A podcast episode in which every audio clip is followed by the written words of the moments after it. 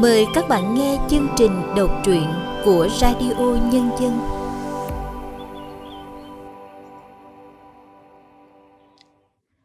Mời các bạn đến với chương trình đọc truyện của Radio Nhân dân. Các bạn thân mến, trong chương trình hôm nay, chúng tôi xin giới thiệu đến các bạn truyện ngắn Chiếc nhẫn của tác giả Hồ Thủy Giang qua sự thể hiện của Lâm Ngạn.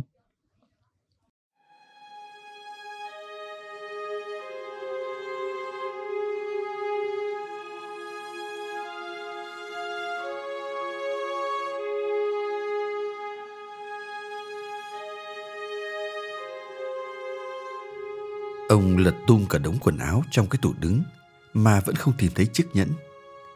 Sắp tới giờ phải đi rồi. Đầu ông nóng gian lên vì bực bội. Xưa nay, ông vốn là người trọng hình thức.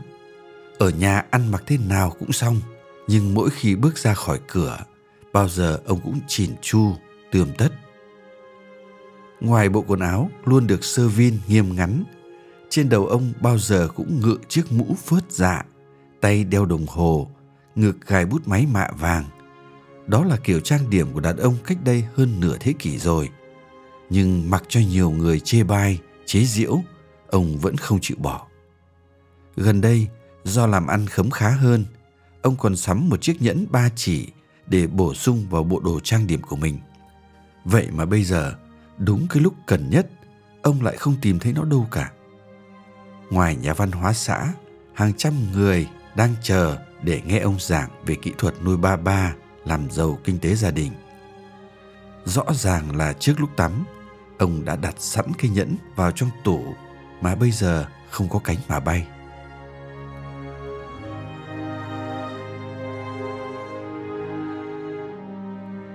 Ông tìm gì mà lục lọi lộn lên cả thế? Vợ ông từ ngoài cửa nói vọng vào. Nghe tiếng vợ, ông vội hỏi. Bà có nhìn thấy chiếc nhẫn của tôi đâu không? Vợ ông chạy vào, nghiêng ngó. Không, chắc nó chỉ lẫn đâu đó thôi. Nhìn đồng hồ, thấy thời gian đã muộn. Ông càng bấn lên, đầu óc mụ đi. Đột ngột, ông buột miệng. Lạ thật, nhà chỉ có tôi với bà mà chiếc nhẫn lại biến đi đâu mất nhỉ? Vợ ông đứng chết sững giữa nền nhà, môi mấp máy một lúc rồi giọng như vỡ ra. Trời đất ơi, ông nói thế là có ý bảo tôi ăn cắp của ông hay sao? Ông, ông... Chưa tan cơn bực, ông đóng sầm cánh tủ rồi hầm hầm bước ra khỏi nhà.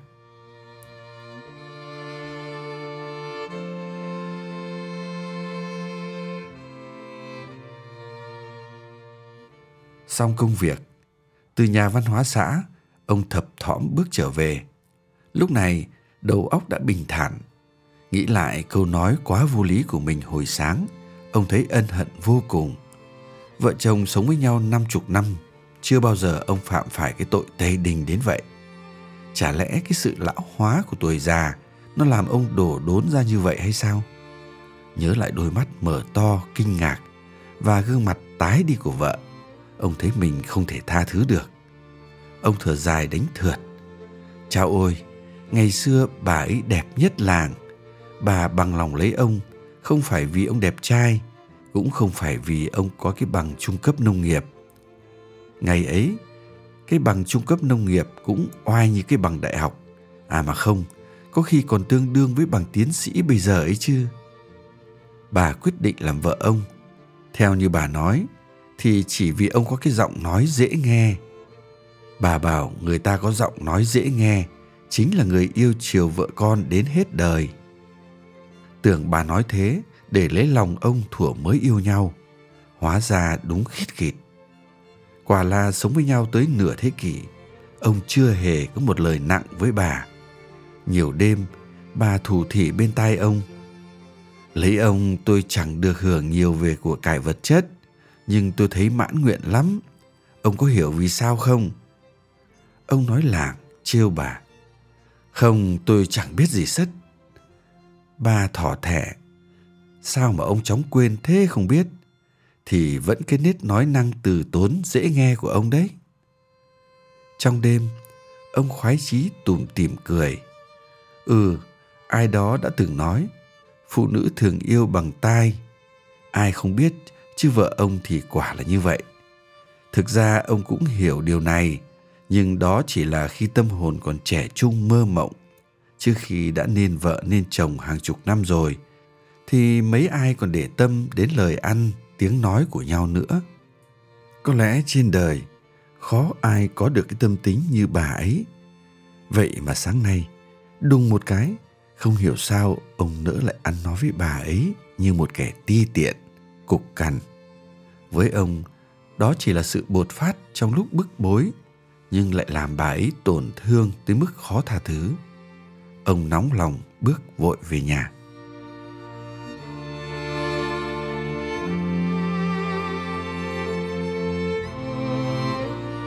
Ông giật mình vì thấy bà vẫn ngồi như một bức tượng trên giường, đúng cái vị trí ban sáng. Vậy là từ lúc ông đi đến giờ, bà vẫn ngồi im lìm thế hay sao? Ông tá hỏa ngồi xuống bên cạnh. Bà ơi, cho tôi ngàn lần xin lỗi.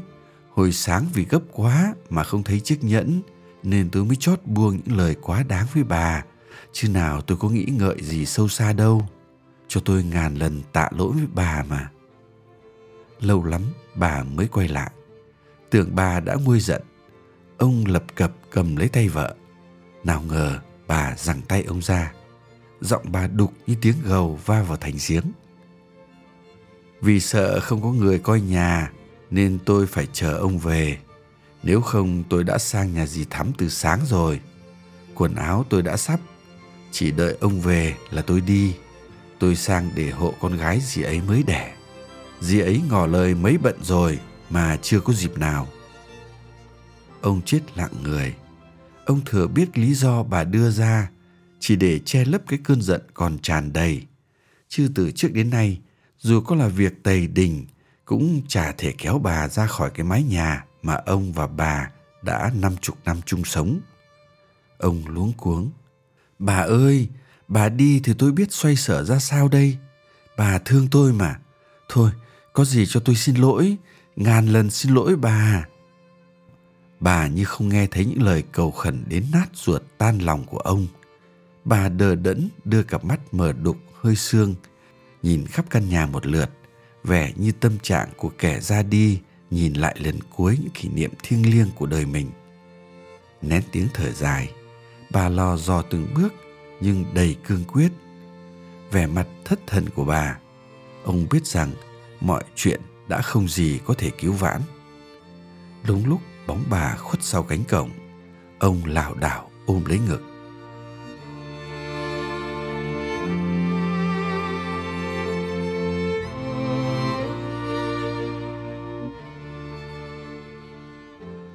Cơn đau tim đột ngột đã hành hạ ông suốt cả tuần.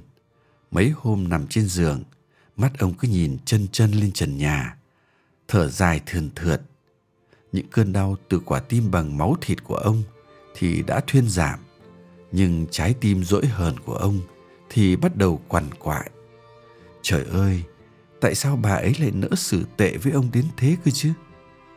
Ừ thì cứ cho là ông mắc lỗi với bà nhưng mà ông đã xin tạ tội chào ôi, cái người mà trước đây chỉ thấy ông ho nhẹ một cái thôi là díu cả chân tay vì xót thương Vậy mà cả tuần nay, tim ông quặn thắt từng cơn, mà sao lại dừng dưng tận nơi nào? Sao tệ bạc đến thế nhỉ? Bây giờ thì người đã thỏa chưa? Tôi đau đớn thì mình tôi chịu. Tôi có bỏ thế gian này mà đi thì cũng mình tôi cam chịu. Cứ mỗi tiếng thở dài, ông lại tuôn ra bao lời trách oán xa xôi.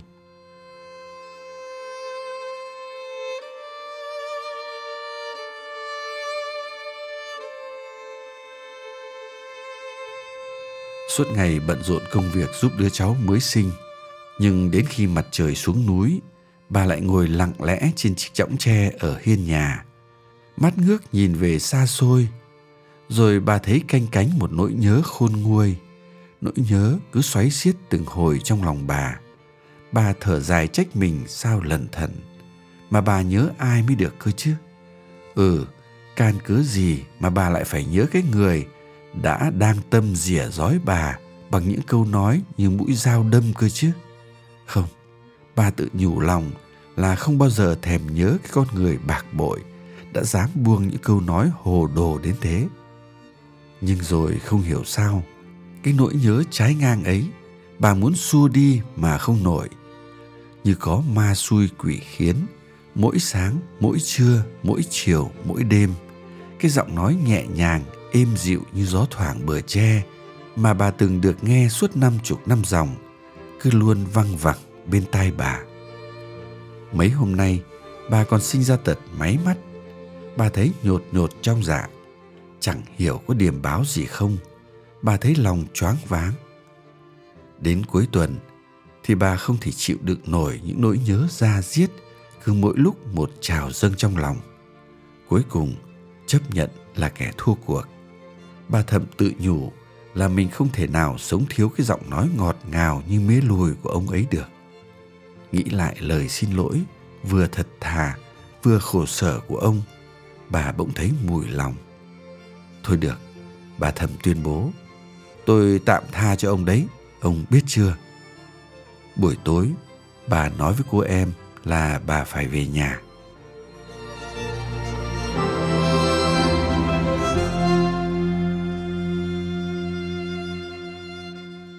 Bà em gì lưu luyến, Cả đời chị chưa bao giờ ngủ nhà em lấy một tối. Tưởng lần này, Bà không nói Kín đáo giấu giọt nước mắt sắp ứa ra, Khẽ khẽ lắc đầu. Sáng hôm sau, Bà khăn gói quả mướp trở về. Thấy ông đang nằm trên giường, Bà hốt hoảng, díu lưỡi. Ông Ông, lại lên cơn đau tim phải không? Thảo nào mà Ông ngoảnh mặt vào trong, Không nói năng một lời. Bà đặt tay lên vai ông. Khổ quá, Thật đúng là Thôi thì vợ chồng chín bỏ làm mười, Cho tôi xin lỗi ông mà, Tha lỗi cho tôi Một lúc lâu lắm, Ông mới quay lại, Giọng nghèn nghẹn Mà lại ra chiều rừng rưng Không, tôi khỏi rồi, Bà chẳng cần quan tâm làm gì cho mệt Thôi bà đi đâu cứ đi đi, Nếu không đi nữa Thì trong nhà để tôi sang nhà ông bạn cựu chiến binh tư vấn cho ông ấy nuôi ba ba. Ông ấy ngỏ lời với tôi cả năm giờ nay rồi.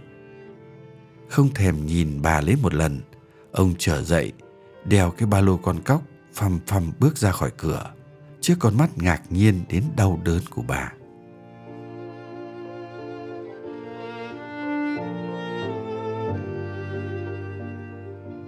Trong cơn hờn dỗi đang ém sâu trong lòng, ông nhận lời với ông bạn cựu chiến binh sẽ ở lại một năm và có thể lâu hơn nữa. Đang lúc thiếu người có kinh nghiệm và kỹ thuật nuôi ba ba, ông bạn mừng rơn. Vậy mà mới đến ngày thứ bảy, dù luôn tự nhủ phải cứng rắn lên, nhưng lòng ông cứ vữa ra.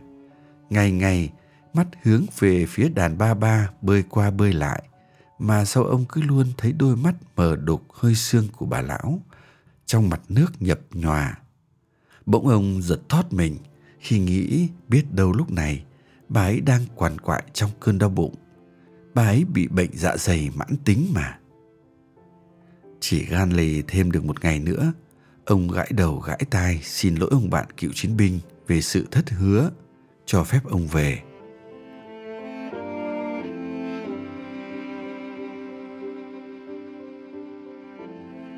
Ông về nhà trong vẻ mặt tái nhợt vì lo lắng. Gặp bà ngoài ngõ, người vẫn khỏe mạnh bình thường. Ông hỏi một câu như chưa khảo đã sưng. Hình như bà không bị đau bụng. Bà phì cười, thấu hiểu tận tâm can ông. Ông muốn tôi phải đau bụng à? May mà lần này dạ dày tôi không tái phát đấy. Nhưng tôi lại bị đau ở chỗ khác. Sao ông không đi biệt tam đi cho sướng cái thân? Ông tủm tỉm cười, vẻ đã hoàng hồn. Ông lặng lặng trở vào, lấy trong ba lô ra mấy thang thuốc dạ dày, len lén cất lên tận nóc tủ. Đêm ấy, hai vợ chồng ông lại ngủ chung một giường. Bàn chân mảnh rẻ của bà lại đặt lên bụng ông. Hàng ngày, những lúc vui chuyện, ông vẫn thường tự hào khoe với các bạn già rằng 50 năm kể từ ngày về sống với nhau, vợ chồng ông chưa có một đêm ngủ riêng. Và điều quan trọng là suốt 50 năm, đêm nào cũng như đêm nào, bao giờ ông cũng để bàn chân bà gác lên bụng mình. Đúng như đêm tân hôn, ông đã thách tất cả các ông bạn già làm nổi cái việc còn con mà vĩ đại ấy. Ông khẽ cù vào chân bà, nói bằng giọng êm ái thường thấy. Này, vậy là đến 15 đêm không được thế này rồi ý nhỉ? Nỡm, nhưng mà ông lại hay quên, 16 đêm chứ không phải 15. Đúng 16 đêm tôi không chọn giấc. Cái bàn chân tôi quen được thế này rồi, đặt dưới chiếu cứ buồn bã, không sao ngủ được. Ông bật cười thành tiếng. Thì tôi cũng thế, không có bàn chân bà gác lên, cái bụng tôi nó cứ hững đi như thiếu thiếu một cái gì đấy. Thôi, từ nay chớ dại, bỏ nhà, bỏ cửa mà đi như thế nữa nhé. Mà là tội của ông đấy, chiếc nhẫn lăn dưới chân tủ mà đổ vạ cho người ta. Nhưng tội của bà cũng có tí tỉnh ý chứ. Ừ, mà có khi chẳng ai có lỗi, lỗi là tại tuổi già lầm cẩm thôi. Ông 76, còn tôi cũng 74 rồi còn gì. 74 với 76 thì làm gì đã già? Bà phì cười. Thì còn trẻ với ai? Trẻ với chính mình chứ cần trẻ với ai? Mà thôi, già trẻ cũng chẳng quan trọng. Điều quan trọng là bàn chân bà dù có đi đến góc bể chân trời nào rồi cuối cùng cũng phải về đây trên cái giường ọp ẹp này để gác lên bụng tôi là được rồi thế là tôi vô cùng mãn nguyện ông nói đúng đố lão bạn già nào của ông làm nổi cái việc còn con mà cả nửa thế kỷ nay đêm nào cũng cho vợ gác bàn chân lên bụng như thế này?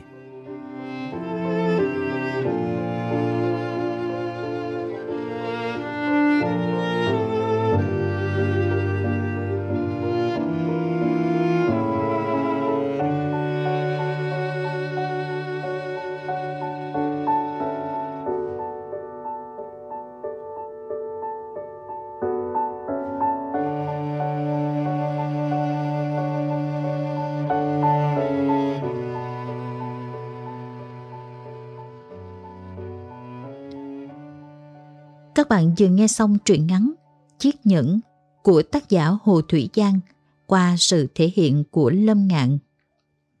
Tiếp theo đây, nhà thơ Hữu Diệt sẽ có đôi lời nhận xét về tác phẩm này. Vợ chồng già thì cần gì ở nhau nếu không phải hai chữ nương tựa. Họ sống bằng gì nếu không phải bằng sự thân thuộc, bằng những thói quen và kỷ niệm đẹp đẽ đã cùng nhau sẻ chia và đắp xây trong quá khứ. Họ không thể xa nhau vì lẽ gì nếu không phải vì trách nhiệm và nghĩa tình. Nhưng như người ta thường nói, tuổi càng cao thì tính nết người già càng quay về giống như con trẻ. Cũng nóng nảy, cũng dỗi hờn, cũng làm lớn chuyện từ những việc bé xíu người đọc đã hồi hộp theo dõi liệu xem đây có phải là một khủng hoảng gia đình. Với cụ ông 76 tuổi đang đau tim và cụ bà 74 tuổi đau dạ dày mãn tính hay không? Để rồi thở phào nhẹ nhõm với một happy ending, một cái kết có hậu. Dù ở bất cứ lứa tuổi nào, dù có sống trong vùng quen thuộc và an toàn đến đâu của cuộc sống gia đình, thì vẫn cần sự tinh tế, sự tôn trọng, thấu hiểu và phục tiện thì tổ ấm mới thực sự được bảo vệ. Một chi tiết nhân văn nhưng cũng rất quyến rũ, neo vào trí nhớ của tôi và chắc hẳn là của nhiều người khi nghe xong chuyện ngắn này. Đó là suốt 50 năm qua, bàn chân mảnh rẻ của cụ bà đã luôn gác lên bụng của cụ ông khi nằm ngủ. Và chỉ khi ấy, cụ ông mới yên tâm ngủ say. Đúng là tình yêu muôn đời không có tuổi các bạn thân mến, chương trình đọc truyện của Radio Nhân dân đến đây xin tạm dừng. Cảm ơn các bạn đã chú ý lắng nghe.